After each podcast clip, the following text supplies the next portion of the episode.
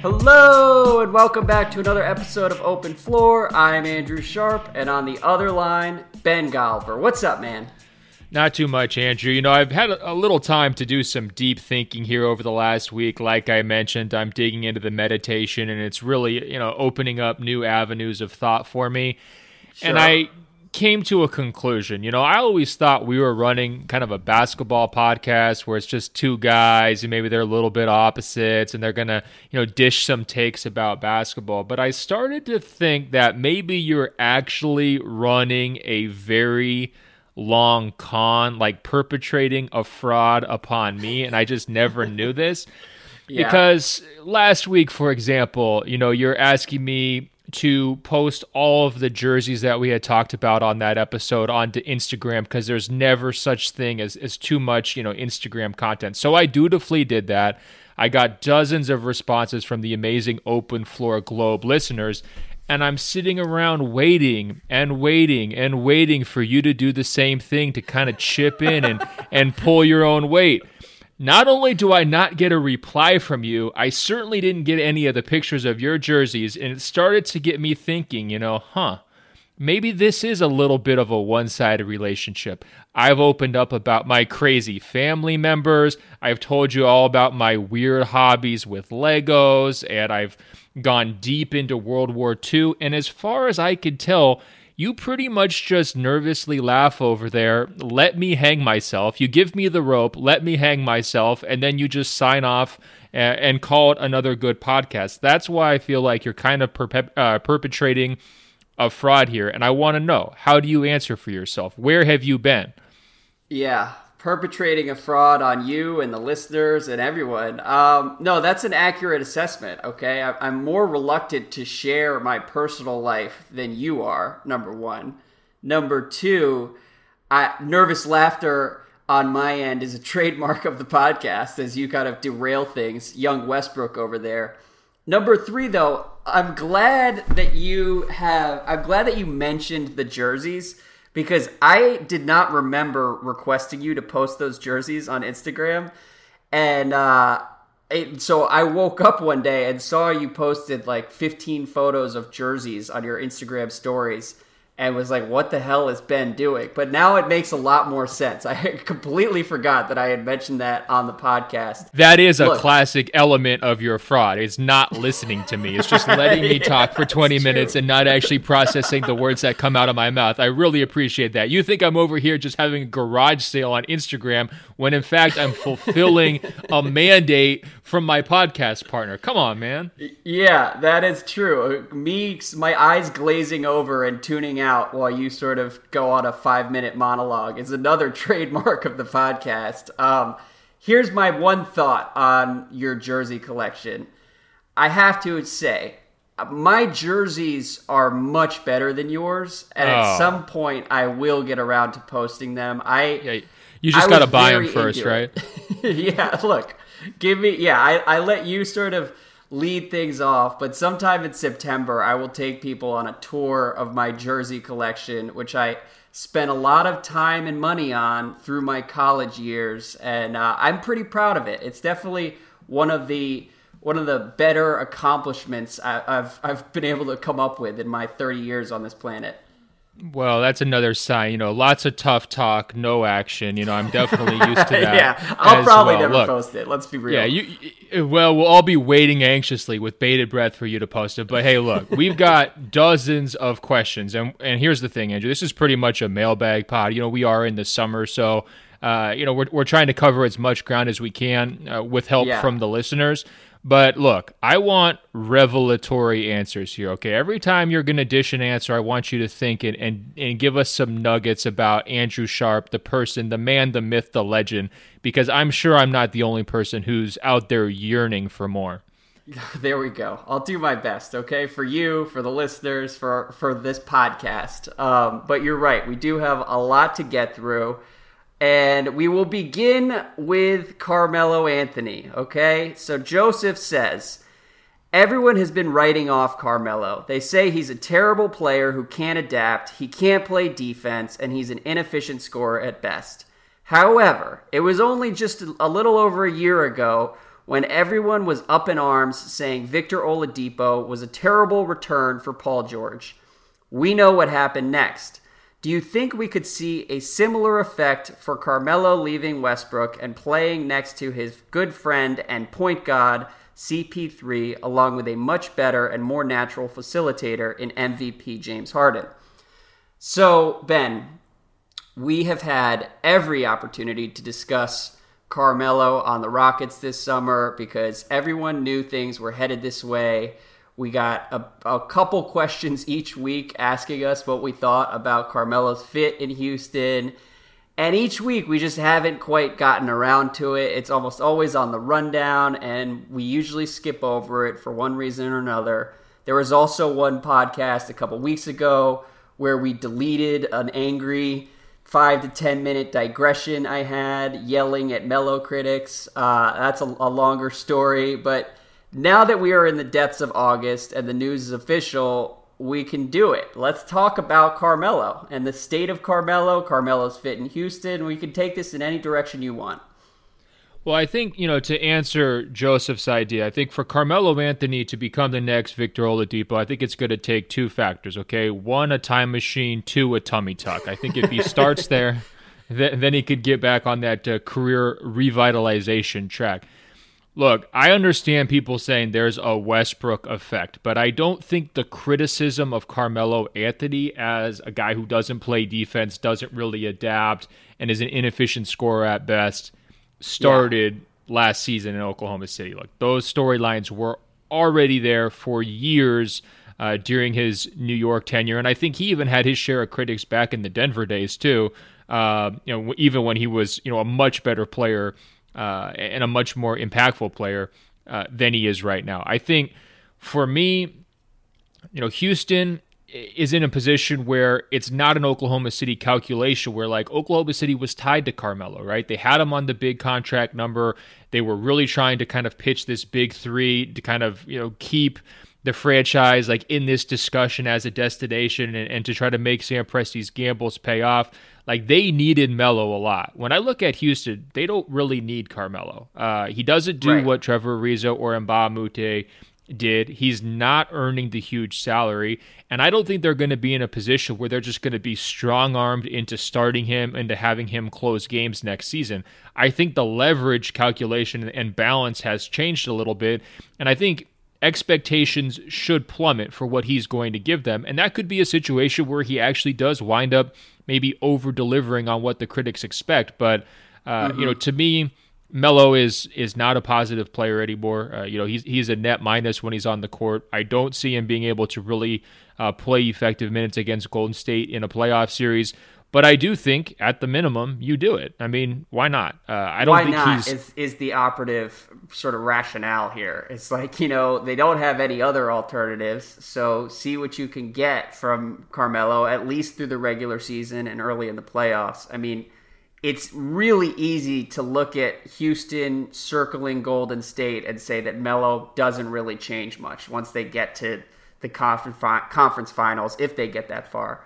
But uh, I like a lot of what you said though, because I think that's a much smarter way to look at what's possible for Carmelo and and to say that this could actually end up working out well for him, and it wouldn't necessarily be because Russell Westbrook holds everyone back. I, I think that's kind of like an easier way to explain it. Um, and but I also would say that there's some element of that that's true. I mean, Melo was not really in the best situation for him. Like he, throughout his career, he's best when he's forced to to play in a context where everybody's moving the ball and uh, and you're, you're like everybody gets a touch. And OKC was not that team last year, and really a lot of Melo teams haven't been that that situation in large part because of Melo. But uh, when you people talk about Olympic Melo, like that's why it works, is because the ball is kind of zipping all over the place. And some of that is possible in Houston, although they're pretty ISO heavy themselves. So I like, uh, I guess all of this is a little bit half hearted because the idea that Carmelo is really going to change much at all is probably overblown.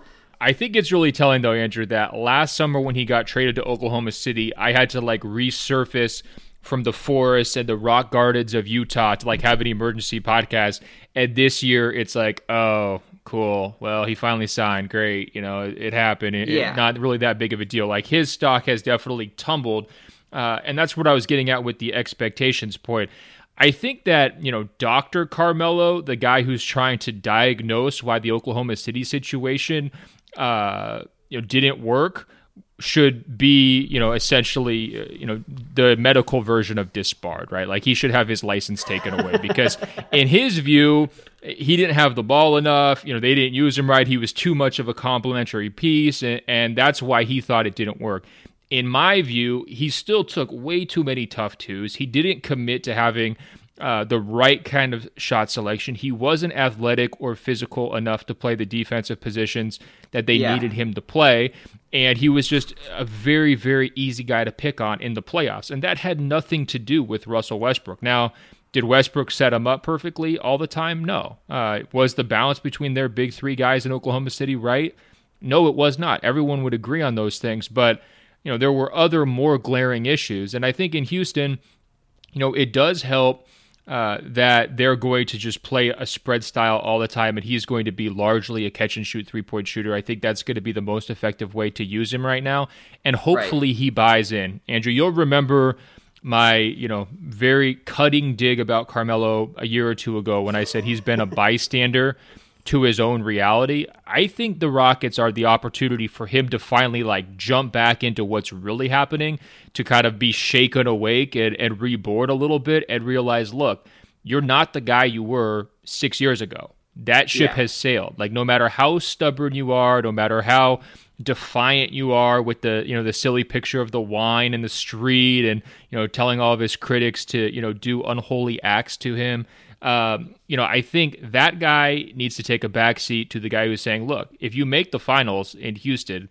all of the critics who have been on you for the last 10 years will have to rewrite those stories. If you can work yourself in as a quality fourth or fifth option on offense, you can change these stories about guys who, who say you're selfish and you were only in it for the money, and you can get some redemption for sort of the disappointment of that New York era. All of that's on the table for Carmelo Anthony. Let's see if those uh, you know opportunities are enough to motivate him in the right direction.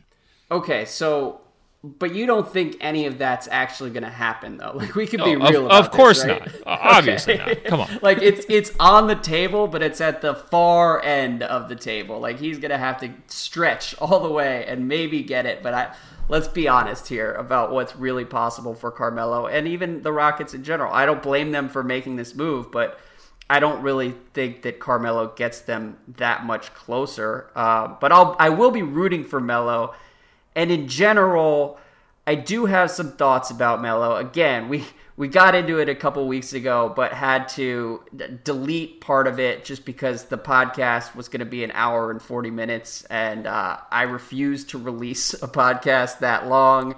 Andrew, Just, stop right there. I'm going what? to cue you up. It is the Andrew Sharp reports segment of the of the podcast. Oh, now, oh God, here we you've go. already referenced it twice, okay? And it is the lost tapes. It's sort of like when Tupac died, well, quote unquote died. We know he's out there in the island somewhere, but they started releasing all these albums of his, you know, uh, remastered songs. We're gonna do that right here, right now, because you're really angry about critics who don't expect very much of Carmelo and who are maybe too down on him right now. So Andrew Sharp is going to report why Carmelo Anthony is vastly no. underrated and a future Hall of Famer. Let's hear it. Look, all right, no, that don't just lower your expectations, okay? My takes are not that hot on this one. I just and, it, and part of it is because Melo now, all the criticism is completely justified. I just feel like we've gone a little bit overboard in some respects, and I, so let me preface this by saying that I recognize my loyalty at this point is borderline unreasonable, but I really don't care because here's my thing like Melo in general, when we talk about his career, he's never been quite as good as the hype suggests, but he's also n- not as bad or as overrated as his critics have said. And over the past few years, the basketball internet criticism has gotten so loud that the pendulum has just swung way too far, where there are a bunch of like 23 and 24 year old NBA writers who will just be out there on Twitter saying like Melo is trash, Melo is garbage, get this dude out of the league. And it just drives me fucking crazy because Melo is not trash. And if you can't appreciate Carmelo's game like at its best, like the platonic ideal of Carmelo, you either started watching the NBA 4 years ago or you're just watching basketball for the wrong reasons. Like I am a lifelong Melo loyalist for better or worse. And so I do kind of do a double take when I see all these people just trashing him. I mean, he because he's he's one of the best scorers of like the last twenty years, and uh, and I think people should remember that when they talk about him. All right, now we're getting somewhere. Andrew Sharp reports. So, follow up question for all these little baby 22, 23, 24 year old know it alls who are walking on your lawn and they're not this is really, their trash after I'm you. on your corner right now. I'm live from the rocking chair defending like 2007 Carmelo Anthony. Who are playing their music too loudly, who are just aggravating all of their neighbors. Andrew, I want you to tell them what was it about Carmelo Anthony that inspired such positive feelings in you? What was he able to do when he was at his best uh, to keep guys like you hooked through a five-year decline? Because let's be honest, he's been declining for five years yeah, now, right? And, and you're still you're still defending him. So walk me through the experience, like that pure ceiling level experience of Carmelo Anthony at his best. Okay, so um, it's hard to say. I, it, it's just he was just such a pure scorer. And when he was feeling it, like when he would have nights where it was clear in the first quarter that nobody could guard him, and his game was just gorgeous. Like the the little step backs from the mid range. I mean, he was kind of chubby for most of his career, which is another reason I loved him. But he had a, a lightning quick first step, and he would just barrel around people and get straight to the rim. And then there was also sort of a there were elements of the Olympic Melo game that would show up in the NBA every now and then where he'd hit like gorgeous pull up threes in transition and he was just the best. And I like I should be very clear again, most of my loyalty began with his time at Syracuse and that one year he had. And I don't totally blame some of the younger people who think that Melo is garbage because they just never experienced that Syracuse Melo, and so I get it. Uh, but I again, like the anti Melo stuff has just gone a little too far. I think he, he, in general, his story is more interesting than a player who's been overrated his entire career, because I think one of the things that has affected the way people view him is he came in seen as a peer to LeBron, and he's just not LeBron. He's never really been close, but like LeBron is is right there with Jordan, and no one else is close to those two. So it's like Melo's game isn't perfect, but he's also not far off from someone who's kind of worshipped like Dirk Nowitzki or maybe even like a Kyrie Irving, where there are clear holes in his game but in the right situation, he can kind of raise the ceiling for everybody. And I think what's interesting about Melo is is when you look at the differences between Melo and someone like Dirk is like or even Kyrie. Like Kyrie has been really lucky with the way his career has gone over the last four or five years, and then uh, a, a uh, Dirk Nowitzki, like he was willing to make sacrifices along the way that Carmelo never could, and I think that's what separates him from some of from someone like Dirk. Um, and that's also really interesting is that Melo had Hall of Fame talent and was kind of his own worst enemy for in like a dozen different situations over the last 15 years. Yeah, that's well said. The LeBron comparison's very interesting because I mean, who would ever want to be in that situation? Same draft as as LeBron, you know, talked about like, you know, 1 versus 2. Obviously, he didn't go 2, but um, I mean, that was sort of the debate leading into that year. Who would you rather have? Melo's coming off the college year. LeBron's coming straight out of high school. Uh, I give Melo credit for this. It would have been very easy to ado- adopt the Brady Bunch uh, mentality of Marsha did it again, Marsha, Marsha, Marsha, LeBron did it again, LeBron, LeBron, LeBron. And Melo didn't really do that. I mean, he was part of the banana boat. Obviously, he's not like. Uh, you know the lead singer at the Banana Boat. I mean, he's just one of the guys. But for the most part, he kind of ran in his own lane. He had a very clear identity. I, I kind of look at him as sort of the stylistic heir apparent to like Allen Iverson. Uh, yeah. in some ways where there's a countercultural element to it uh, was pushing back on you know mainstream stuff uh, you know you you have that level of like slam magazine reader just super diehard like every all those good feelings people had for ai just sort of got transferred onto carmelo anthony and he was always in lebron's shadow on the court, but I feel like off the court he sort of did his own thing. He was really early as a you know pioneer in the luxury watch game. you know, like he had these he little like strange interests where I mean now we look back and we could say like in terms of a guy who sort of helped create this sort of like branded you know twenty four seven news cycle NBA like what are he these guys up to phenomenon. Melo is absolutely a major part of that, and he probably doesn't get enough credit for that. Um, but. Yeah well, and that's part of what I enjoy about Melo because he did. He, got very into luxury watches for a while there. There was a post back at Grantland I did early on where it was just a picture of Carmelo in like 30 different kind of luxury hats. I don't even know, like the type of hats you would wear to the Kentucky Derby, like the various various top hats. Uh, and Melo was deep in no, the I mean, hat like, game for a while there. He had crocodile hunter hats. I mean, he had everything. exactly. So just I think as a character, he's been great to have on the landscape, and I think the weaknesses that he has are really interesting. And again, Melo at his best was just fucking awesome to watch. Um, so I will always root for him, and I am annoyed at how quickly he is dismissed, even though those people are definitely correct. Uh, and yeah, I hope like I don't have high hopes for the Melo in Houston tenure, but uh, again, let's not use these last couple years to just kind of like dismiss or undermine the first 10 or 15 years of, of Carmelo's career. Well, one thing I know for sure is that you made up these whole 22, 23, 24 year old writers you were referencing earlier because you were just trying to take a shot at me because everything that you said they thought is pretty much what I've said about Carmelo. Well, but I will I will listen, admit this, though, Andrew. There's okay. nothing meaner I can say to you than comparing you to like a 22 year old millennial. So that's I'm trying to cut as deep as I possibly can here. Yeah, I, I understand that. I will say Carmelo at his best was a guilty pleasure of mine. I, he's not a guy there who I go. wanted to watch on a night to night basis. Uh, you know, if he was on quote unquote my team or if I was like on the beat covering his team from a basketball on court perspective, he would have driven me insane within about 20 games.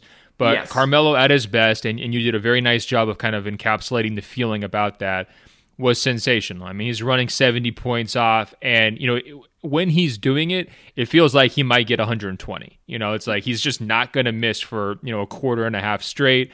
Uh, he can beat you in so many different ways. And I think he's also one of those guys, and we me- mentioned sort of like the next generation of these guys in Devin Booker, where players definitely love Melo. Like they definitely yeah. overrate Melo in terms of where his and game is at because.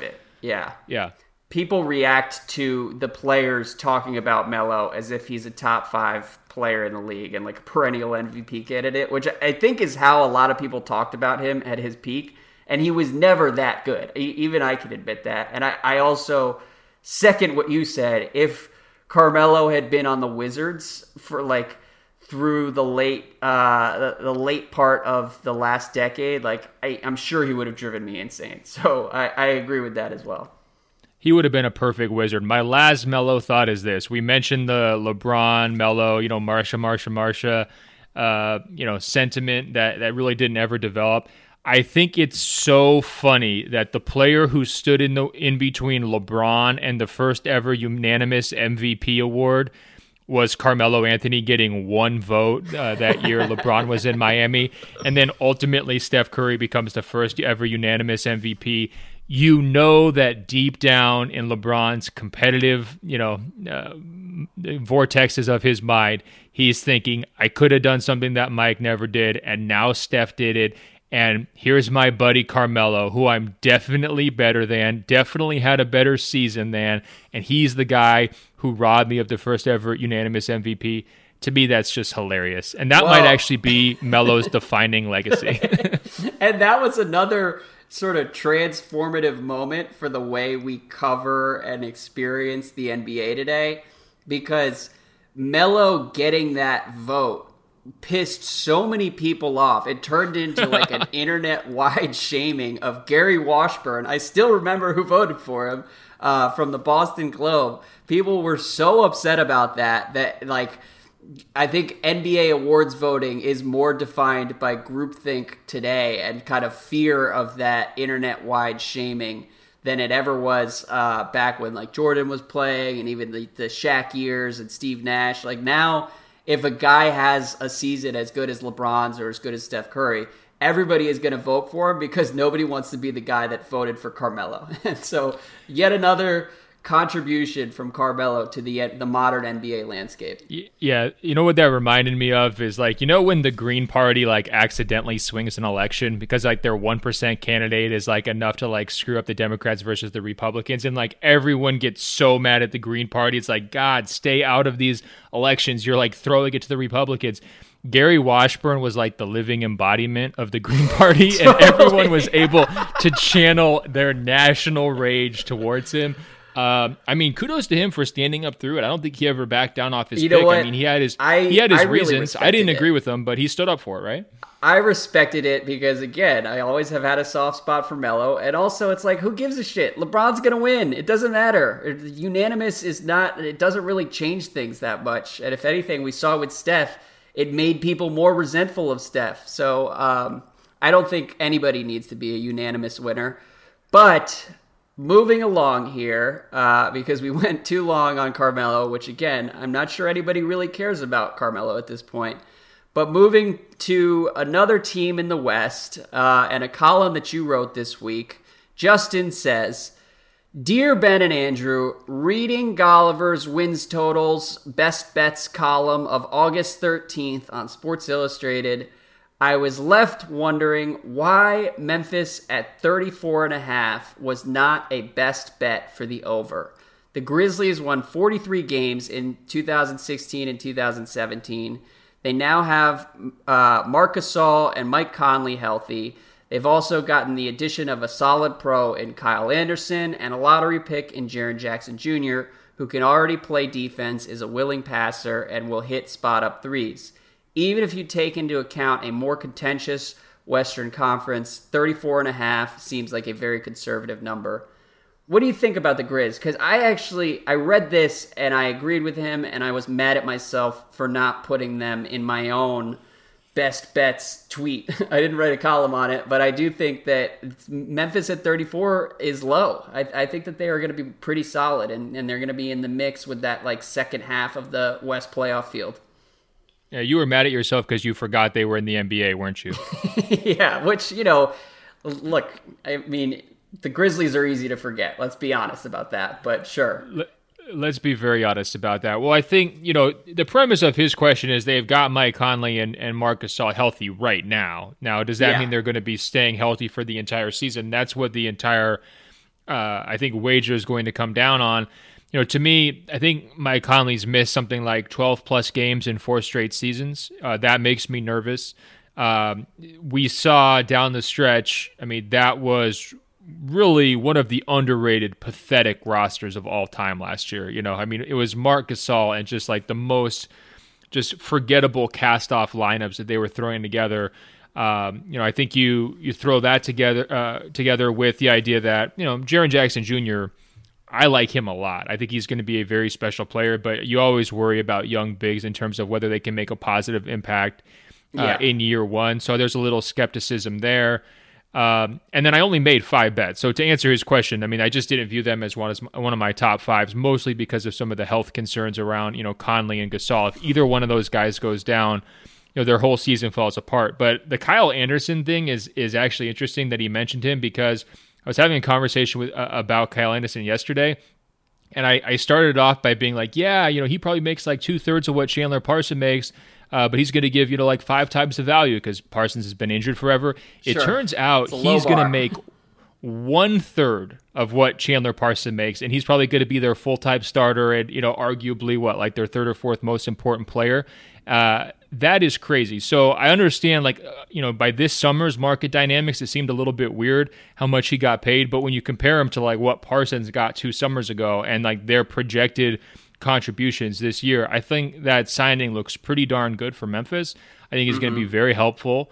And you know, they just needed you know solid or or plus you know NBA level players at this point because their roster has been in such bad shape. But I'm worried about their culture, uh, not only because of the Gasol and the you know the, the coaching stuff from last year, but their owner, uh, their GM doesn't exactly inspire a lot of confidence with his moves. So I just, to me, I would stay away. Uh, I understand his logic, but I, I just be nervous that something would go wrong because I don't trust really any aspect of their organization. Well, yeah, I understand that. Um, and you mentioned Parsons. I that's another thing I thought about is it says a lot about where Chandler Parsons is at this point that he didn't even make this email from Justin as as Justin is clearly kind of grasping at straws as he's trying to toss out Kyle Anderson, Jaren Jackson Jr., who Jaren Jackson Jr. could be really good in three years. I don't think he's going to help them that much next year. Uh, could be wrong there. Um, and Chris Wallace, man, like that's another one where if more people cared about the Grizzlies, I think there would be more shock and awe that Chris Wallace is still in charge down there after all these years uh, because he hasn't really shown that much. Um, but what I would say is that for me, the case does come down to Gasol and Conley, and I don't think that they're going to miss as like nearly as much time as they did last year. I mean, Conley missed basically the entire season, and uh, and I think if you get those guys for seventy to seventy five games, like the Grizzlies are going to clear that 34 and a half number. The Kyle Anderson signing though does hit on one thing that is just incredible to me. I mean, we've been talking about this Grizzlies team for the last 10 years, and every single year they have needed shooting and they just never bring in anybody who can hit from the outside. And I guess that was kind of the thinking with bringing in Chandler Parsons, but there are a couple teams in sports that are like this. Like the the parallel I would draw are the uh, Chicago Bears. When I was growing up, they had great defenses every year. Brian Urlacher was there, and like they just could never find a quarterback, no matter what they did, and they felt like like they lucked into a Super Bowl with Rex Grossman one year, but like it was just always a disaster. And that's kind of how it is with the Grizzlies on the wing. Like I don't understand how it's possible that they've gone this long without finding a shooter, but like Kyle Anderson continues that streak because he's a really good player, but he doesn't really help their like most glaring hole. Yeah, well, with the Parsons thing, you have this life cycle of a bad contract where when you sign it, you're hopeful, you're trying to talk yourself into it.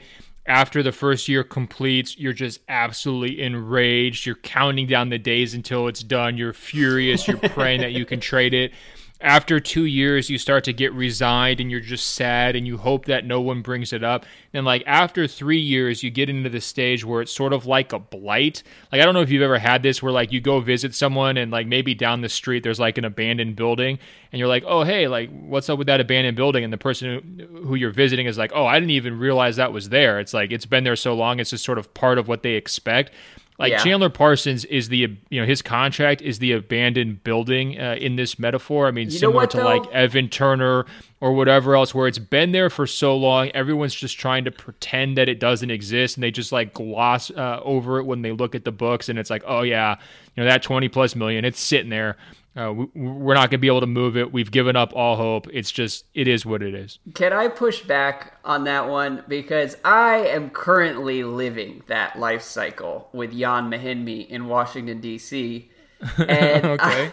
I, I have to say that that's not exactly how it works, okay? There's that first year where there's just kind of horror as you realize what's happened and realize that there's no turning back. The deal is signed. It's guaranteed that that that's just how it works in the NBA. Unfortunately, this isn't the NFL. You can't just cut bait after 2 months. And so you kind of just come to grips with everything and, and there's an acceptance process and then the second and third years are when it gets really dark, or really the second year. Like last year, watching Jan Mahinmi out there was just infuriating. And it's funny because I think we talked about the Blazers on the last podcast, and after we finished, I was I was imagining being a Blazers fan and having to watch Evan Turner every night because he plays more than Mahinmi does, and so Mahinmi I could kind of keep him out of sight and out of mind through most of the Wizard season. But Evan Turner is is like a fixture for the Blazers, and it would just be really a, hard. He's a constant reminder of your bad decisions. You exactly. know, it's like looking in the mirror and like your, you know, you like bloodshot eyes. It's reminding you of your, your your tough night from the previous night, but for four years straight. It's really tough. But I will say that you begin to turn a corner. Okay, once the end of the contract is in sight, it really it the the the deal transforms, and now like headed into this year with Jan Mahinmi, still not going to play very much, still making an obscene amount of money.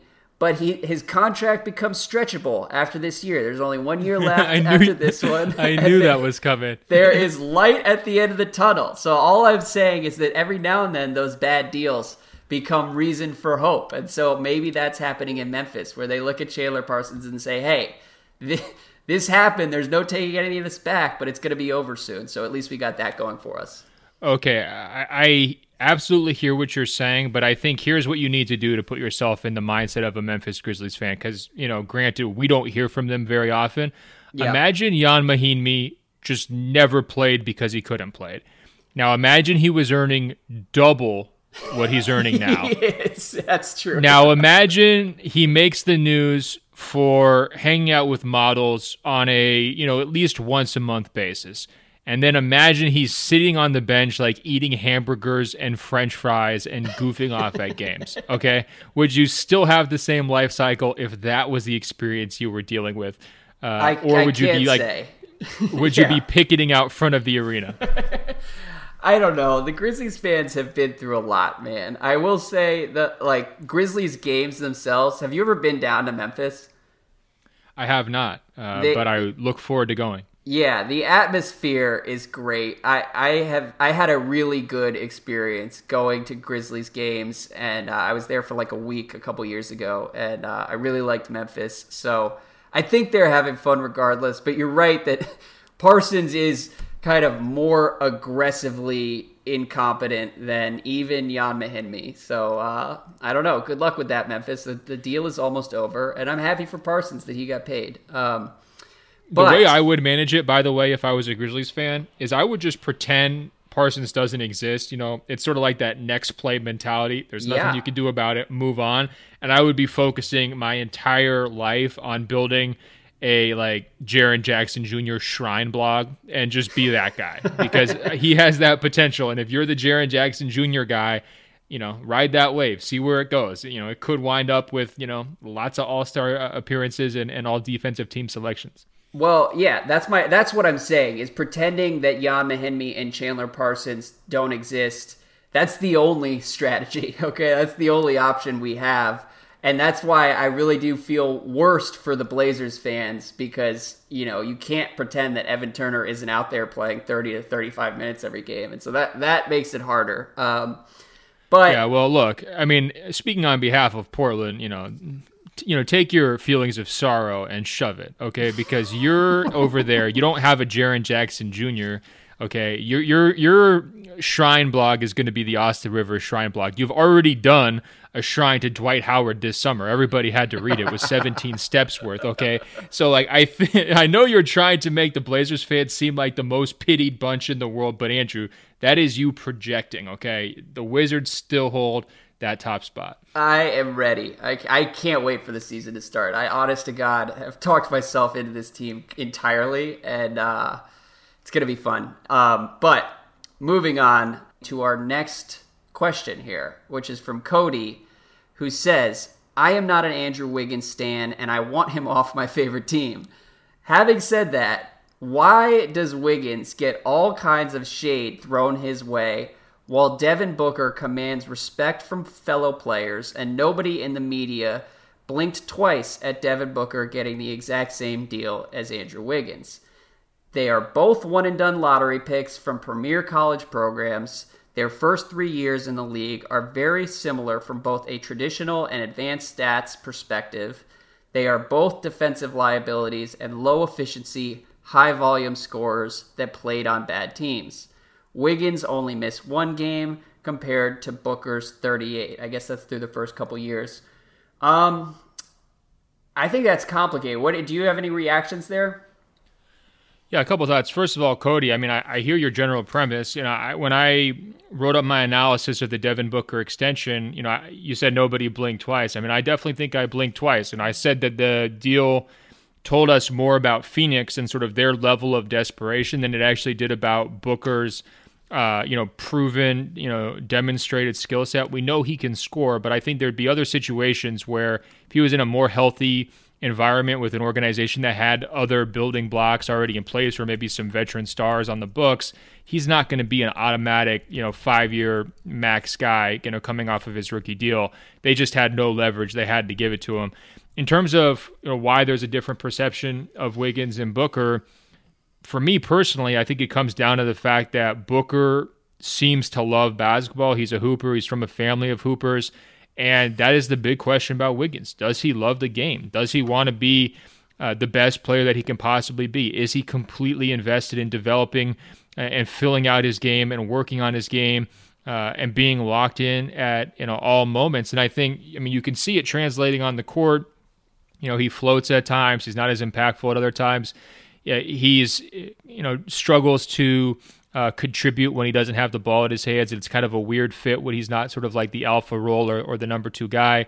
Um, you know, I think that those are, you know, pretty serious knocks on a player. And I also think he just faces, you know, the burden of being the number one pick. I mean, that comes with its own level of pressure. Lots of guys, you know, throughout history can attest to that. Why do we still talk about Kwame Brown or, or Olowokandi, right? Like these guys mm-hmm. uh, get mentioned because of that level of pressure. Uh, you know, Greg Oden's the huge bust because he's the number one pick. You know, if those guys had the same career at number 10 uh, or number six, you know, we're not talking about them. Anthony Bennett will go down in the history books for the same reason. And I think, you know, that really does shape expectations and a conversation around a player. And Wiggins is dealing with it. And unfortunately, he just really hasn't risen to the challenge of that. Um, and I think, you know, fellow players, you know, those guys can, can sense it. Yeah they can sense it and they can ju- they make snap judgments on guys. Does this guy really care? Is he locked in? Is he trying to get himself better? Does he live in the gym? And I think they just have those questions about Wiggins. Yeah, I, I agree with most of what you said. And what I would add is that what's most fascinating to me about Devin Booker is that I, I think that sort of uh, like grading guard prospects and perimeter players and how they're going to develop involves accounting for some intangible qualities that we don't really use or and, and don't really matter in big men as much. But i do think that like to be a superstar on the wing you need like physically you need a little bit of shake to your game where you can kind of create space out of thin air and score in tight windows and, and kind of do whatever you want. And and for all the things you could say about Devin Booker and what he hasn't done thus far, like he very much has that. And he can also run the pick and roll, which is valuable, and that's something that Wiggins can't really do. Um, and so I think he's got that going for him in terms of projecting him as like a franchise guy. And the other thing is, is that you need kind of like a killer mindset, and this might be sort of treading into like Melo is a top five guy territory and something that players use, which is kind of stupid. But I do think you need a specific kind of mindset that that separates you from like ordinary good two guards, and I, I think it's the difference between someone like, um, I don't know, uh, I it's the difference between someone like Kyrie and someone like Bradley Beal, and and I I know on the uh, in in the past on this podcast, I have stand out for Bradley Beal and said that he is every bit as good as Kyrie Irving. But I think that's well. True. Now you're a Celtics fan, no. so you know it's understandable. no, no, no. I th- but it, when you look at Beal, he has every tool you would want physically, but there are just too many times where he leaves you kind of wanting a little bit more. There are plays that he doesn't finish. There are uh, like he just can't quite take over the way you would kind of hope he, he would. And uh, and I think it's going to ultimately be the difference between Beal being a superstar and being an all-star for the next 10 years, which is like it's a perfectly fine career trajectory and Bradley Beal is awesome. I love Beal. Um, this isn't a criticism of him, but I do think that if you're looking at the like upper echelon of guys, there is an intangible quality there that Devin Booker does seem to have. And we could be wrong, and this could, like, we could regret a lot of the hype surrounding him. Um, but it's just something that, that to me makes guards more interesting because it's harder to project. Because, like, D'Angelo Russell was another guy who seemed to have that intangible quality and then and his game has just been a mess for the last three years. So you never really know. Yeah i think you're onto something with the ability to create a shot. I mean i do think that's you know um, a big thing that you know fellow players value and that you know certain kinds of commentators will value as well. Booker definitely has that. He's much more comfortable on the ball wiggins it's much more of a sledgehammer approach you know downhill trying to get to the free throw line yeah. Um, and I, I, think there's just a clear preference for the Booker style versus the Wiggins style. I also think uh, one other thing to mention. I mean, the Kentucky Mafia in the NBA is different than the Kansas Mafia, right? I mean, like the Kansas Mafia, like there's a lot of NBA players, NBA players who went to Kansas. And I think Cody mentioned, you know, their premier college programs. Like that's true. But I think the Kentucky allure, I mean, the number of all stars, the Coach Calipari effect, uh, I think you know those guys are just on a different level of kind of cachet yeah. um, than anyone really, maybe besides what Duke and, and, North Carolina. I mean, I think those are kind of the the three biggest programs, right, in the NBA. Um, and I think that that makes a difference too here, right? Like Wiggins doesn't have like a big blue nation of apologists like ready to cape for him at like a moment's notice, whereas Booker definitely does. I, you know what? When you talk about Kansas, I am still amazed that they avoided any kind of scrutiny in the Adidas scandal because I'm pretty sure Kansas is an Adidas school, and I know like every year they they win sketchy recruiting battles in like March and April, and somehow they just skated through all of the Adidas uproar over the last 12 months, which is I'm glad they're paying players. It's good for them, but um, that's that's my only thought on Kansas. And they've also you, like Kansas is a premier college program, but they've had like more than their share of busts in the lottery over the last 10 or 15 years as well. I would not okay, play so for, first of all, for Bill Self if I were like a premier uh, NBA prospect. First of all, you meant to say allegedly. Second alleged. of all, Andrew, all of this is alleged. It's August. Andrew Sharp reporting the internal dynamics of the recruiting battle. Look at you. I love it. well, no, look, if you follow this stuff, you're like, oh, so where's he going to go? And then at every April, some some kid ends up at Kansas. Um, but well, uh, Wiggins had the worst list. It was like Florida State versus Kansas. Like, come on, bro. He, well, he was he was considering Wichita State too. You know, Koch brothers U, uh, because I think his brother was playing there, and so Kansas was definitely preferable to Wichita State. Um, but moving on, sticking with the Andrew Wiggins class of players. Faith says, should we continue to invest in players like Karl-Anthony Towns, D'Angelo Russell, Jahlil Okafor, Miles Turner, Emmanuel Mudiay, and Kristaps Porzingis? Kristaps is on that list because, as Ben always says, availability is the best ability. But in general, what is the proper time period to expect a player to at least start showing signs of greatness? Do you have any thoughts there, Ben? Well, this group of players, no disrespect, Faith. I mean, we're kind of all over the map here. I mean, a guy like Towns is already an All Star, averaging 2010. You know, a guy like Okafor is lucky to be in the NBA, right? So, um, and Mudiay, I mean, same deal. I, I pretty much have given up on him. I think the the best way to put it is this: when they come in as rookies, if they're getting real playing time uh, are they able to show what they do well, right? Like whatever their calling card was coming into the NBA, like were you a low post scorer, or were you a one on one playmaker, or were you uh, a high volume shot blocker, like whatever it is that you do well, there should be evidence of that skill early on, right? Because yeah. you're, what you're going to do when you improve from like age 20 to 25 is you're going to start to fill in the holes of your game. You're going to have a more balanced game. But you know, basically, most rookies who wind up being really good are able to show their elite skills immediately, and that's one of the reasons why I was out pretty early on Russell. You know, obviously it was a tough fit for him and Kobe Bryant in LA, but when you said, "Okay, you have the ball in your hands, like go get us a good shot or go make a good decision or go play make off the dribble. He just was not able to do it as a rookie. And then you see his defensive, you know, ability and it's just atrocious. I mean, he's just getting absolutely worked possession after possession and you start to worry like where do you focus his development work on? Like everything needs a ton of work and you could say pretty much the same thing with Jahlil Okafor. I mean, very early on in Philly there was obvious red flags.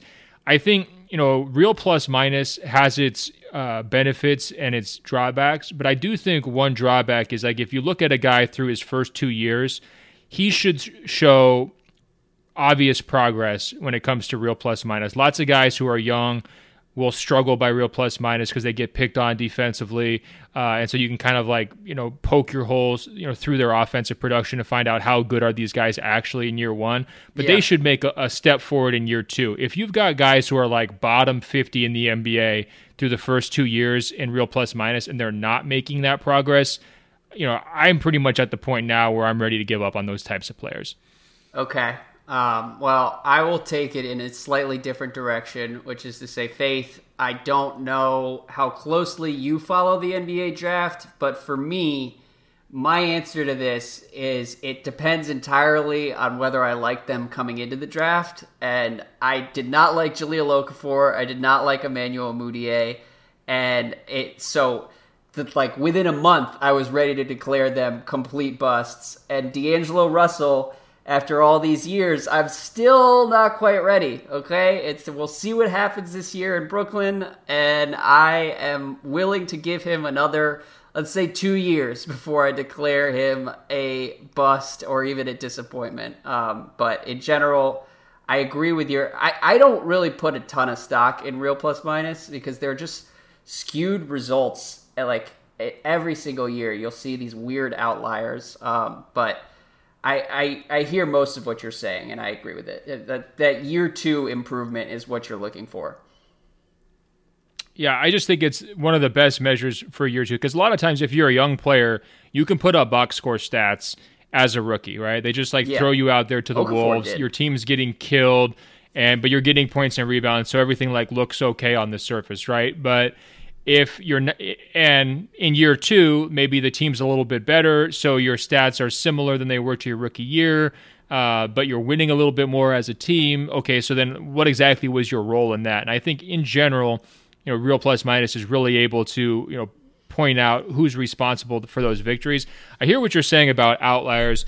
I mean, most of the time though, like the guys who are really, really bad by real plus minus uh, are just not helpful. They're bad players. I mean, it's very rare for someone to just rank like atrocious, like way down, like bottom 100 in real plus minus, and actually be a good player. It's just kind of hard to fake uh, on that level. Yeah. Um, well, and you know, vice versa too. Like there aren't very many players who play lots of minutes who are really, really highly ranked by real plus minus. Now there are occasional exceptions, but um, you know, it's it's better than most other advanced stats in terms of determining who are the very most valuable and who are the least valuable guys. That's that's sort of what I'm saying. Yeah, and Mudiay was the classic example of that, where he did put up decent kind of counting stats, but if you watch the Nuggets, they were better with him off the floor, and so every now and then you'd be in arguments with people, and you would actually have to lean on some of those advanced stats to be like, no, Emmanuel Mudiay is not good, and they the Nuggets need to like kick this addiction to trying to make him work year after year and they finally did, but they waited until they passed on Donovan Mitchell. It's a tragic story. Um, but hey, one other one other th- a tip for Faith though. What if the team that drafts a guy gives up on him? It's probably time for you to give up on him as well, right? so like nobody has more invested in Jahlil Okafor's success than the organization that drafted him. Same thing for Mudiay, right? So if they've reached their wits end and they've said, look let's just punt this guy and move forward. Or like Orlando with with Elfrid Payton. How many years did they try to make it work with Elfrid Payton? Year after year after year, just hoping that finally it would turn the corner, right? When they finally pull the plug on those guys, that is the warning sign for you to, to just get off uh, you know any optimistic or sort of like best case scenario hopes for those players uh, and start to like you know really uh, you know, dramatically drop those expectations to, you know, maybe they can become a contributor at some point. Like there's this very popular idea of like the second draft where certain franchises will sort of go bargain, you know, basement hunting on trading for guys like Mudiay uh, and hoping that a change of scenery will sort of bring something new out of them. That doesn't really happen that often. You know, just changing your jersey usually doesn't change the type of player who you really are when you're that young.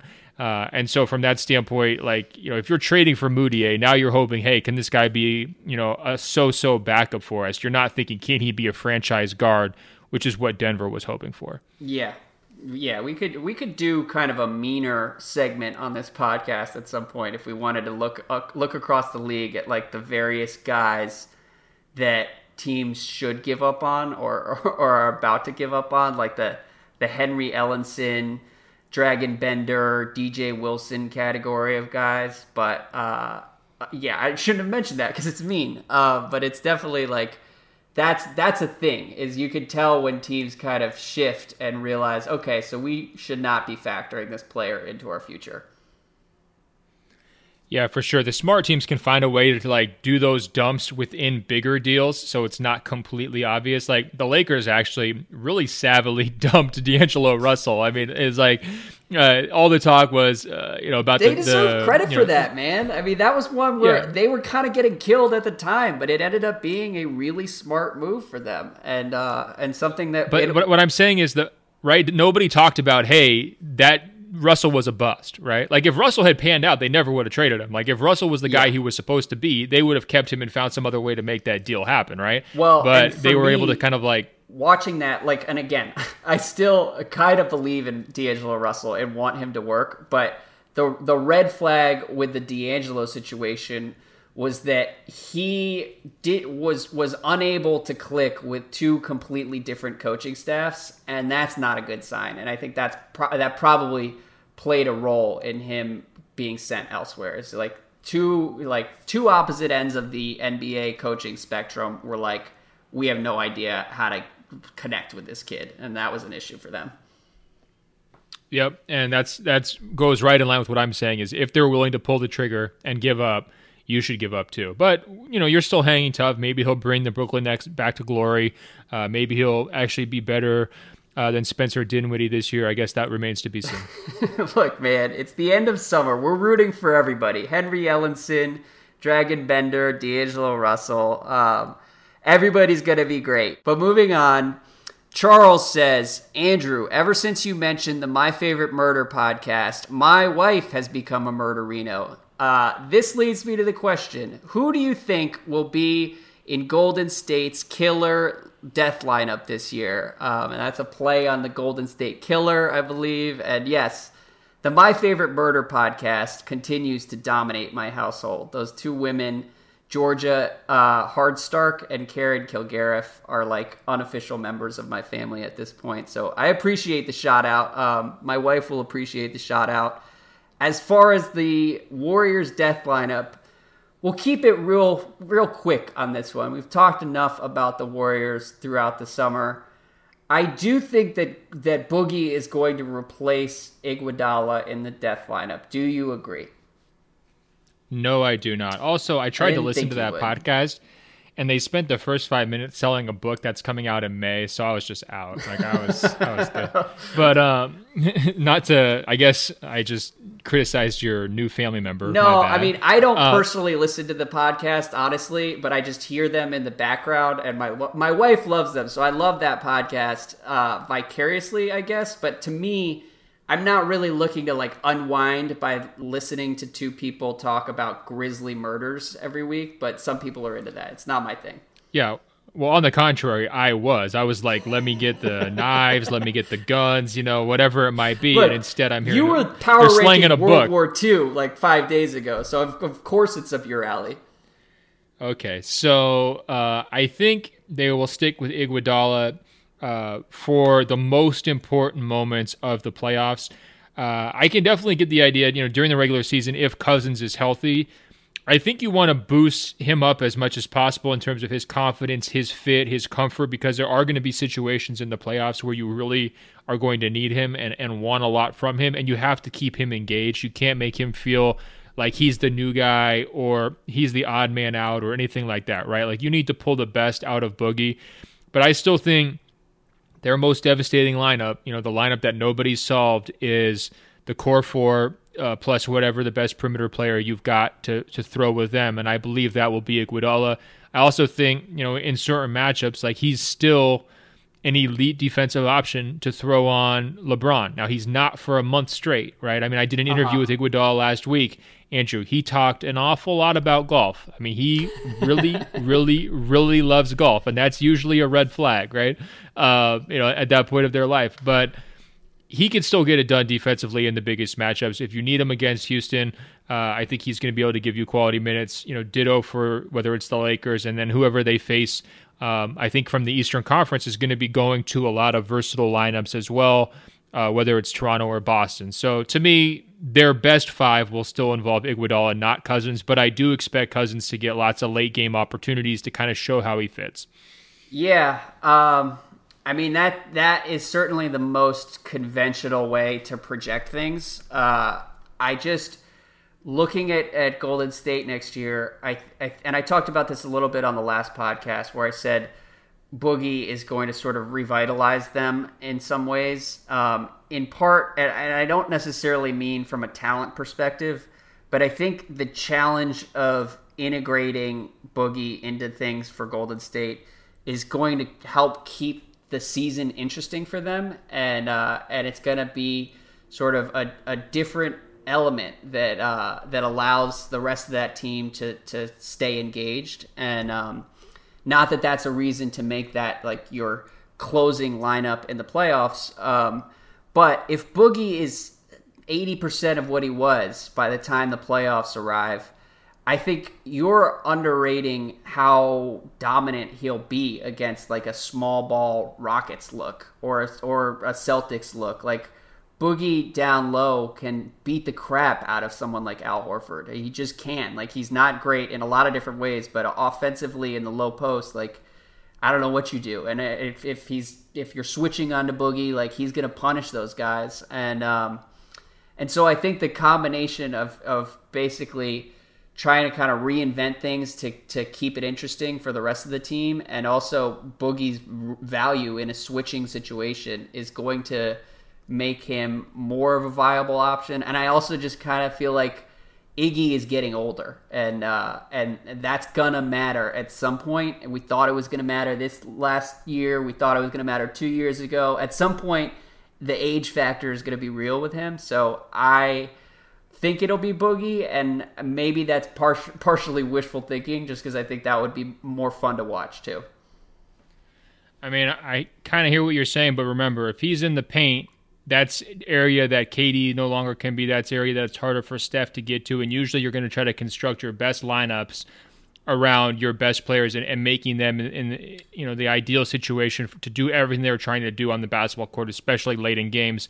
And I think you don't want to play Boogie to me late in games if you're going to turn him into like a corner three shooter, right? Like you're going to want to yeah. work in what he can do. And so I think there's opportunities to really punish like second unit centers with Boogie where you stagger his minutes. So now it's like he gets more touches, he gets to eat more, he draws more fouls against uh, you know the other team's you know second unit bigs, and then late in the game you kind of come back with your maximum spread look, and guys like Steph and, KD can really go to work on islands and and punish guys one on one. I mean, to me, that's how I would do it if I was Golden State, but uh, it remains to be seen. Can I give you a stat you're going to love?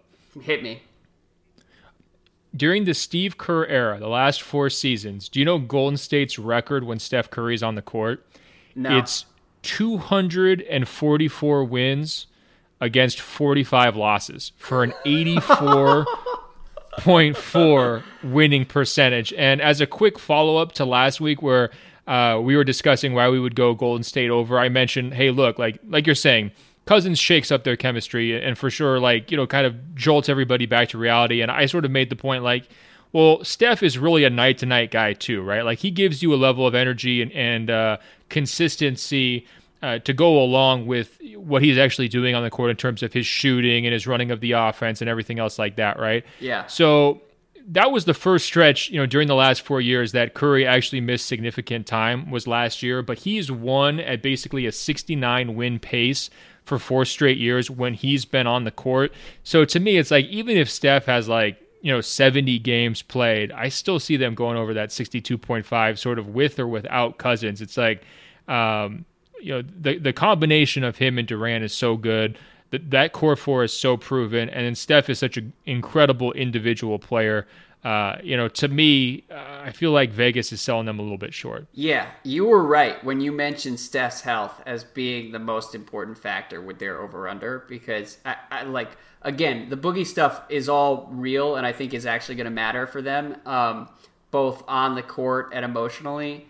But when Steph is out there, like you're not there. There's no way if he plays 70 games, they're not winning less than 60. Like that's just the way it goes. Um, and he he's just ridiculous, man. Like the the, the thing that's with crazy, Steph, right? We're gonna isn't, isn't that a crazy number? Yeah. And not only that, but like they're the number one offense basically for four straight years, right? Like, And come on, man. we we appreciate Steph now. I appreciate him more than a lot of people, but you do too. And like, but I do think we're gonna get ten or fifteen years down the road, or even longer than that, and look back at the ridiculous accomplishments from him and just be flabbergasted that this dude was real. And he's again in that category of guys who just never compare a young player to Steph because this is one of the craziest things the NBA has ever seen.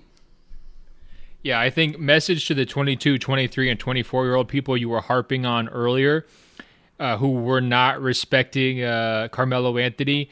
You guys, when you grow up, you're going to be like the old guy, like I am towards Duncan. That's how you're going to talk about Steph Curry. For Yeah. whatever that next generation, you guys are going to be like, sure, LeBron James Jr. can dunk and do 360s from the free throw line, but Steph Curry went 244 and 45 over a four year stretch and won three titles. I mean, he was the real guy, he was the emotional leader.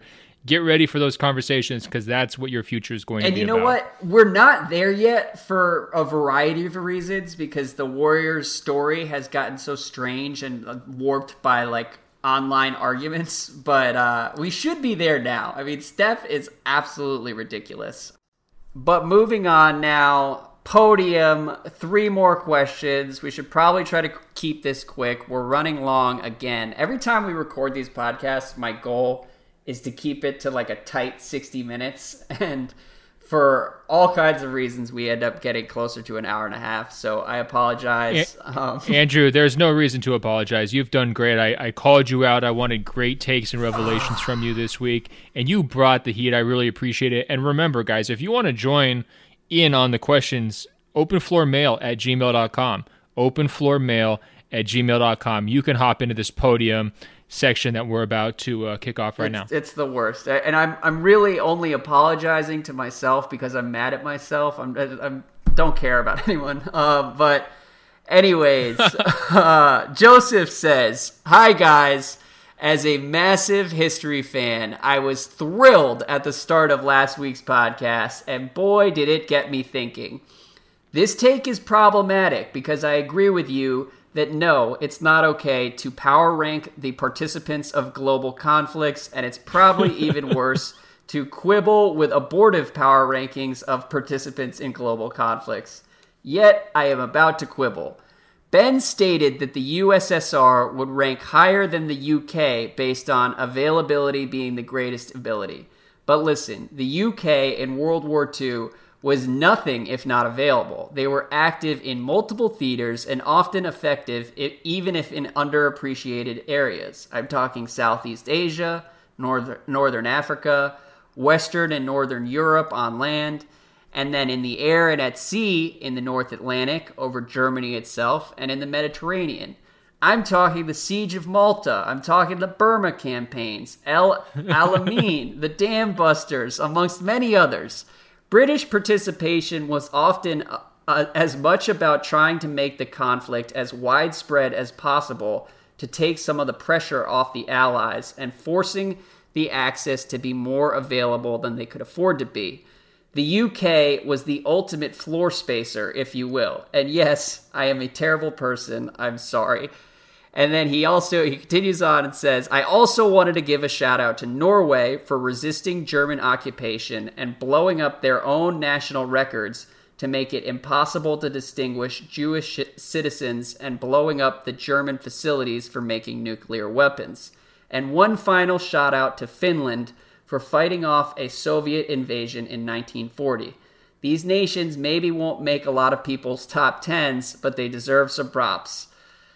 Um, so that was one of many uh, World War II emails we got. I said we were going to get back into it, but Ben, I will cede the floor to you for a minute. Well, look, I mean, you didn't think we were going to get much of a response. You were all worried we were going to get fired. Instead, we got a solid 200 something emails about World War II. I was blown away. I love the global nature of the open floor globe. Yes, it's self explanatory, it's in the name, but I heard from Canadians who thought we underrated the Canadians. I heard from Australians who thought we underrated the Australians. I definitely heard from the Brits like Joseph. I heard just from all over the globe people had takes on this. Um, I think the the main point of the discussion did fly over some people's heads, right? Because the idea was about trying to restore humanity into our discourse and not doing the power rankings. And so I do want to leave on that note, Andrew. I don't think we should dive back into this conversation, um, but I, rest assured, everyone who sent me an email about World War II or a message on Instagram about World War II I thought deeply about it. I truly appreciated it, and I was glad that we could all connect on, uh, you know, a level of conversation that wasn't just about basketball. Yeah, well, and I should clarify that I was laughing through some of what you were talking about last week, and I wasn't laughing at the war itself. I was more laughing at how much of a weirdo you are, um, and there was some uneasiness on my side of the microphone that people sensed, and that's because when Ben comes up with these introductions, he refuses to tell me anything about them and just says, bookend the first 10 or 15 minutes for a take I have. And so I really had no idea where we were going. And um, yeah, I feel like it, it's a dicey territory to start making NBA comparisons to. Uh, war participants, but I did love the intro in general because I, I, I, do think well, let, we're like probably one of the best NBA podcasts, if not the best. But sometimes oh. you gotta want it with us. You know, we have some solid basketball discussion, but we make people work for it. So I enjoyed it. I'm gonna make an off the wall analogy here, but I want to stand up for you here because it's a lot harder, first of all, to host, but it's also a lot harder to, to deal with a live wire like me where you don't know where I'm going. And it could be absolutely anywhere. So, guys, imagine that Sharp and I are, you know, tag team tandem figure skaters, right? Okay. So you've watched the Olympics when they have the pairs figure skating, like they win gold medal by being completely in sync. Every skate you know the blades are you know simultaneous. When they do the throws uh, you know the girl spin like you know four rotations and then she'll be caught absolutely perfectly now imagine I'm the girl figure skater and I just didn't tell Andrew what I was going to do, right? So his job is to sort of follow me around the ice, make sure it looks good, but then also make sure I don't fall completely on my face and be ready to catch me at a moment's notice when the stakes are absolute highest. And by the way, do it in a timely manner, sort of like on rhythm with the music. That is the analogy that we're operating with. And yes, you're probably saying, you know what, Ben? Maybe you should just clue Andrew in and tell him what you're going to do. The, the whole thing might work a little bit better. Nope, we don't script things here. We keep it real. And uh, I appreciate uh, your steady hand uh, as I do my triple axels. There we go. Ice. Triple axel into World War II and top 100. Um, moving on, though, uh, to Portland, home of Golliver. Dan says, Earlier this year, I took a trip from Boston to Portland to catch a couple Blazers games and check out the city. At one of the games, I noticed that Dennis Scott was there, and I, and I assumed it was a players only broadcast. Later that night, after a few drinks, I randomly walked past him on the street and said, Hey, Dennis Scott. and he gave me a head nod and a what's up or something as we passed. And then I went a step further and yelled, Players only, man! Not players only ba- baby, players only man. Somewhere in my head, Oof. I made the snap decision that it would be presumptuous of me to say baby, so I shifted to man, and it was as mm-hmm. cringeworthy mm-hmm. as it sounds. He mercifully didn't turn around and graciously gave me a fist in the air as he kept walking away. Do you guys have any good awkward interactions with sports personalities over the years? What do you what do you have, Ben? Uh, I've got a couple different ones, different flavors. None of these are too long. I'll go with the simplest one first. One time I was doing the classic, you know, walking while texting or wa- walking while tweeting and, and not paying attention.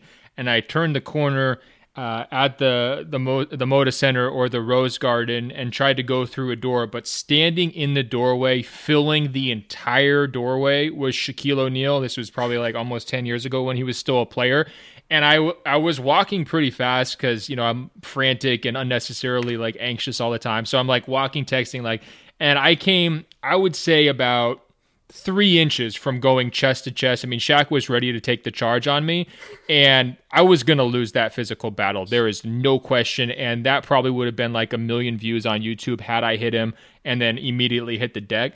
Uh, he looked at me like I was an absolute idiot, which, you know, considering the circumstances, was totally fair. Yep. Uh, so that would be number one. Number two, this is more of like an awkward media interaction, but Damian Lillard got into this uh, scenario where like someone had accused him of like being, I guess, in like a late night altercation in Portland, and maybe there was going to be a lawsuit, and the guy went to like a local TV station to kind of like shame Damian Lillard, and he just like never addressed it in the media. So like two months later, after he hadn't like you know really done any interviews, we were out of the practice facility, and there was a whole scrum and I was like, all right, well, we better just like ask Damian for his side of this because no one ever did. And he got very uncomfortable, didn't want to talk about it, like basically just like tried to hit the eject button two or three times. And then he just decided, okay, boom, like scrum's over. So I kind of ruined it for everyone. And the girl who like worked for the team website at the time, uh, was like, so like Damian walks away, and the girl who uh, who works for the team website was like, okay, that was great. Like saying this very loud to her camera guy. Let's just cut out that right. last part and pretend that didn't happen. Like as I'm standing like two feet away, it's like what? Uh, apologies to me for trying to get the news. My yeah. bad. Uh, my last one, and I think it's honestly my best one. So uh, it's after a Blazers Nuggets game, and this is sort of like the you know the late 2000s. So you know, it's like the J.R. Smith, Kenyon Martin, like that, you know, era of the Nuggets where, uh, you know, George Karl had to write a book about basically how much he hated all the players on that team. Yep. Uh, and it was post game, and I, you know, I'm kind of trying to do double duty. I had finished with the Blazers locker room. So I go back over to the Nuggets locker room thinking like, oh, maybe I can like hop into a scrum or like get a couple quotes, whatever.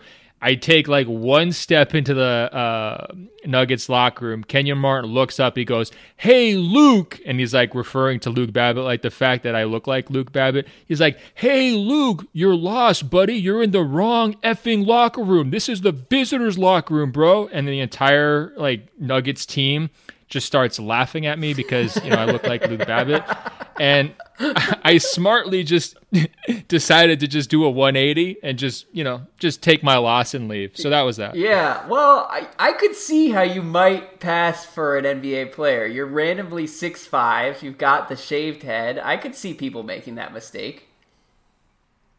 Well, I for years people said that in, in, Portland, and actually, I personally believe I have no you know reason to believe this other than my own thought. I think Luke Babbitt grew his hair out because he was tired of hearing of that Ben Golliver uh, comps. that I look like me. And there was actually another situation where uh, it was like his second year. He had kind of been struggling, and for whatever reason, like the Columbian, uh, the Vancouver Columbian local newspaper there decided to do like a big profile on Luke Babbitt. He re- really wasn't playing that much, but then the entire angle of the story became the fact that I had basically nicknamed him the Chalupa guy because one time he had you know hit a three pointer to give the Blazers hundred points, and so all the fans got free chalupas because of that.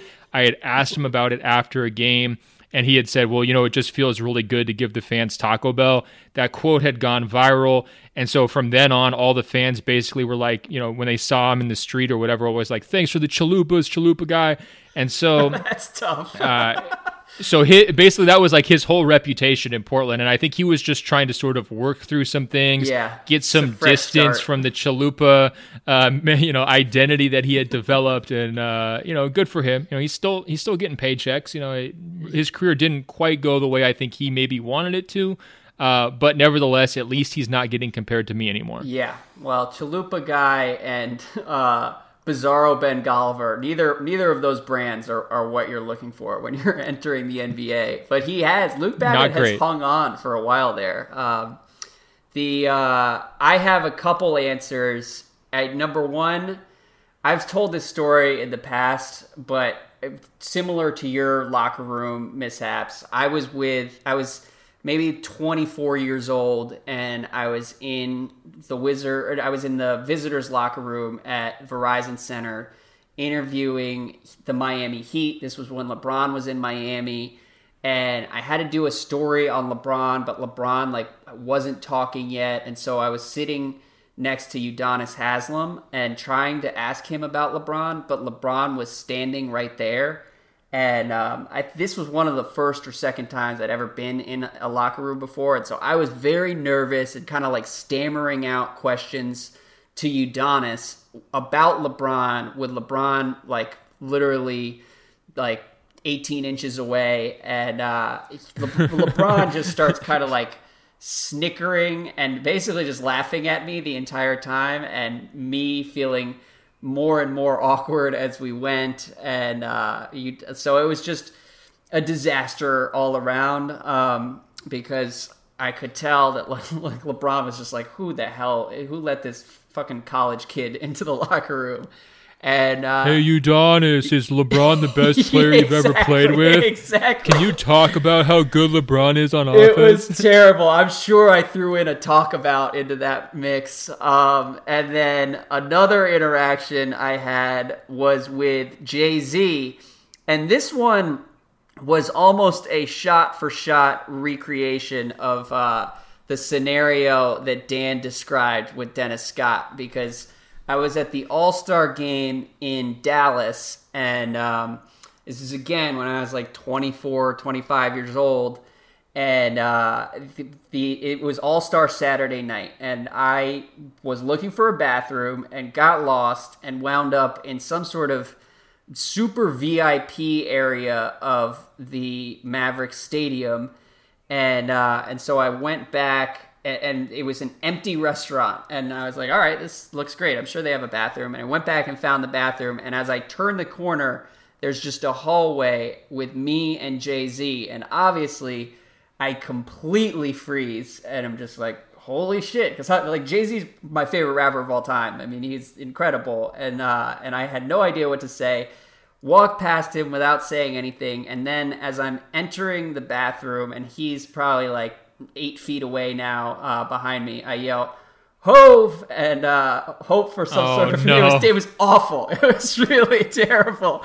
God, and Jay Z, to his credit, did not turn around or acknowledge me whatsoever, which is probably what I deserved at that point. Um, but uh, that was great. So I. It could. It could have been worse, Andrew. You could have said H to the Izzo. I mean, you could have gone like Jigga Man. like this. totally. totally. I was so starstruck though. That was pretty cool. Um, but I identify with your cringe feeling, Dan. Um, and then another one. I I was recently in the same restaurant as Bob Myers, who I don't think necessarily qualifies as a, as a celebrity, but maybe like a basketball internet celebrity. But I do not know Bob Myers, so I didn't really like go over and say hi to him as like a NBA person. And um, but I don't know. I think I could have. It, it would have been fun to go up and engage in a little friendly debate about Kevin Durant. But maybe he was with his wife, yeah. so I didn't. I decided not to subject him to that. Hey, Bob, uh, you've done a great job building one of the most dominant dynasties in NBA history. I've actually spent the last two and a half years trying to ruin it on the internet. I, I haven't made any progress, but I've certainly tried I'm to break it. up. and, create, you know, relationship drama between these superstars where it doesn't exist. How are you doing? What, what did you get? Yeah. You get a steak or what are you eating there? um, I'll save that one. Uh, but, anyways, we've gone long here. Moving on. Reeves says the series that skewed those Tim Duncan and Shaq playoff stats was Sun Spurs in 2008. I heard those numbers from Golliver and thought the same as you. Without that series, when Shaq was like 37 years old, Shaq leads 14 11, and though I didn't calculate it, I'm sure the head to head stats would look very different. And thank you, Reeves. This is where we're going to end. For anyone who missed it last week, Ben claimed that Shaq and Tim Duncan were dead even in head to head playoff matchups, and Duncan's numbers were better across the board points, rebounds, and assists. But this is why you can't trust stats people like Ben Golliver because you can massage Oh, numbers boy. to make them tell you whatever you want to hear. And all I'll say is that I deal in the truth. I watch the games and I come on this podcast and I tell the truth. I can't say the same for you, but you know, I'll let you make your case at the end here and then we'll wrap it. So I listened back to that segment just to see if you had said what I actually thought you said. And it instantly reminded me of Karl Rove just being in denial about the Ohio voting results during that presidential election, where you're just like, no, these numbers are wrong. No, no, ah, you ah, can't- ah, no, no, ah, these numbers. ah, I'm not gonna let you cannot count the Suns version of Shaq. Okay, I'm talking Lakers Shaq and Heat Shaq and Magic Shaq. Sun Shaq was a different animal entirely, and this is what I'm talking about. Okay. Duncan Okay, not Andrew. getting fat and lazy at the end of his career for some reason has vaulted him ahead of better players.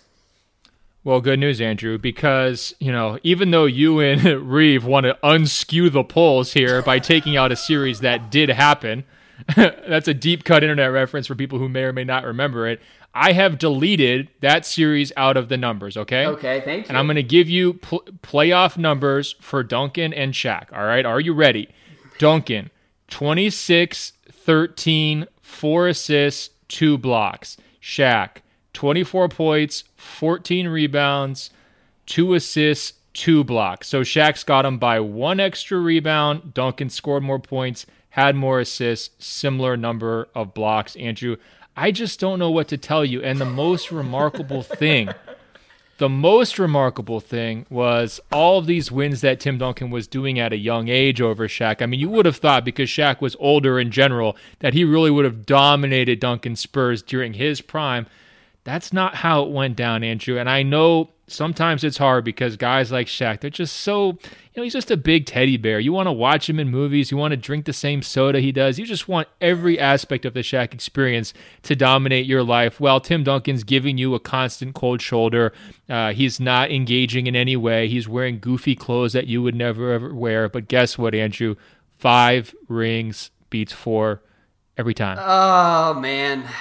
Yeah, we'll keep this going. We'll argue about this on every single podcast going forward because I'm definitely correct. Uh, but sure, throw out whatever numbers you need to. And by the way, I'm convinced now that the the numbers that you're throwing out there include some other series that I'm not accounting for. Um, but look, okay, Karl. no, hey, actually- look. Hey, if we don't count Ohio and Florida, I'm sure the Republican won that uh, presidential nomination too. Okay. Oh God. Uh, well, I, I, the podcast can get no lower for me than you comparing me to Karl Rove. So that's probably a sign that it's time to wrap up. Uh, we will be back next week. Uh, Shaq is still better. Peak Shaq is still better than Tim Duncan. And uh, on that note, Ben, I will talk to you soon. Sounds good, Andrew. Don't forget, Open Floor Globe members. We're still cranking it out this summer, so help us out. Go to Apple Podcasts and give us that five star review. Search our page. It's Open Floor, two words. Scroll down. It says rate and review. Tap five stars. It's just that easy. And also, email us openfloormail at gmail.com.